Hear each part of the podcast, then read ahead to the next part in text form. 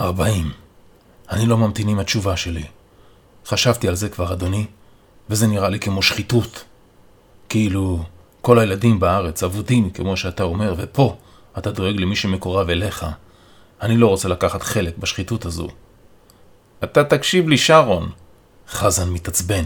אתה מהאנשים שלי.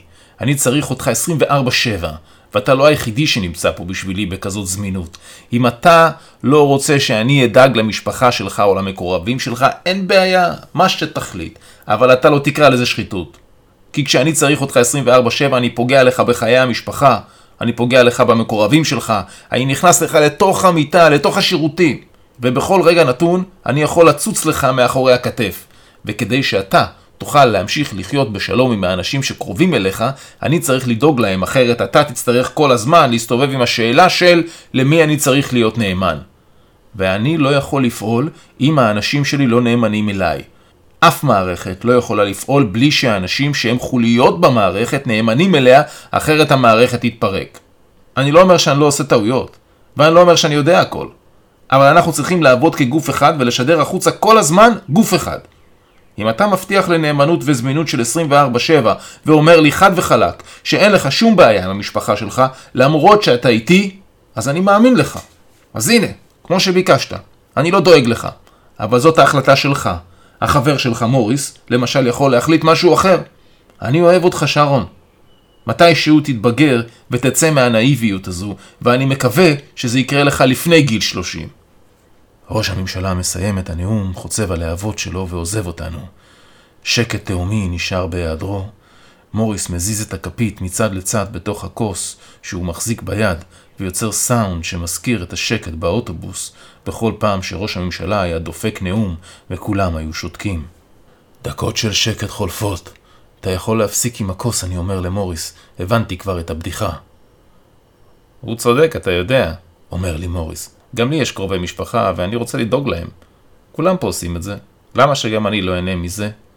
כי זה שחיתות. זה למה. אני עונה ועוזב את האולפן. ימים ממשיכים במרוצתם. כל הזמן יש לנו עוד ועוד תקלות עם אנשי השטח, עם אנשי האולפן. קצב הפעילות של הטלוויזיה הפך להיות מאוד גבוה. זה כבר לא שעה שידור, שלוש שעות שקופית. עופר, ירדנה וזנזורי ממשיכים להכשיר עוד ועוד אנשים, ולא אחת יוצאים אל השטח כדי לתפעל את הצוותים. באמצע הבלגן, אנדריאה וחן מבקשות לעשות איתי שיחה. אני מקווה שאתן לא הולכות לדבר איתי על להביא לפה את כל האחיינים שלנו, אני מקדים תרופה למכה. כבר דיברתי עם חזן, אומרת לי חן. מה? איך? מתי? למה הוא בכלל דיבר איתך? הוא ראה אותי באולפן ושאל אם אני לא אמורה להיות בבית הספר. אני תופס את הראש. אוי, הסיפור הזה לא נשמע טוב, ומה שאתן מבקשות ממני בכלל לא נשמע טוב. חן, נותנת לי את הטלפון שלה, ומראה לי את יומן השיחות שלה. אין ספור שיחות עם אחיינים, ואז מציגה לי את תוכנת האס.אם.אסים, ומכריחה אותי לקרוא את העצב והייאוש של האחיינים שלי. אם משהו יקרה להם, זה עליך, אבא שרון. אם מישהו יעשה משהו לעצמו, ואתה תמשיך לנהל את החיים שלך פה באולפן, זה עליך, אבא שרון.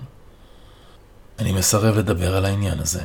אני עוזב אותן וחוזר לטפל בבלגן שיש לי באולפן. ימים חולפים, והאחיינים מתחילים להתקשר אליי, לשלוח הודעות. אנדרה מתחילה לפתח משהו בבטן, הקאות, כאבים.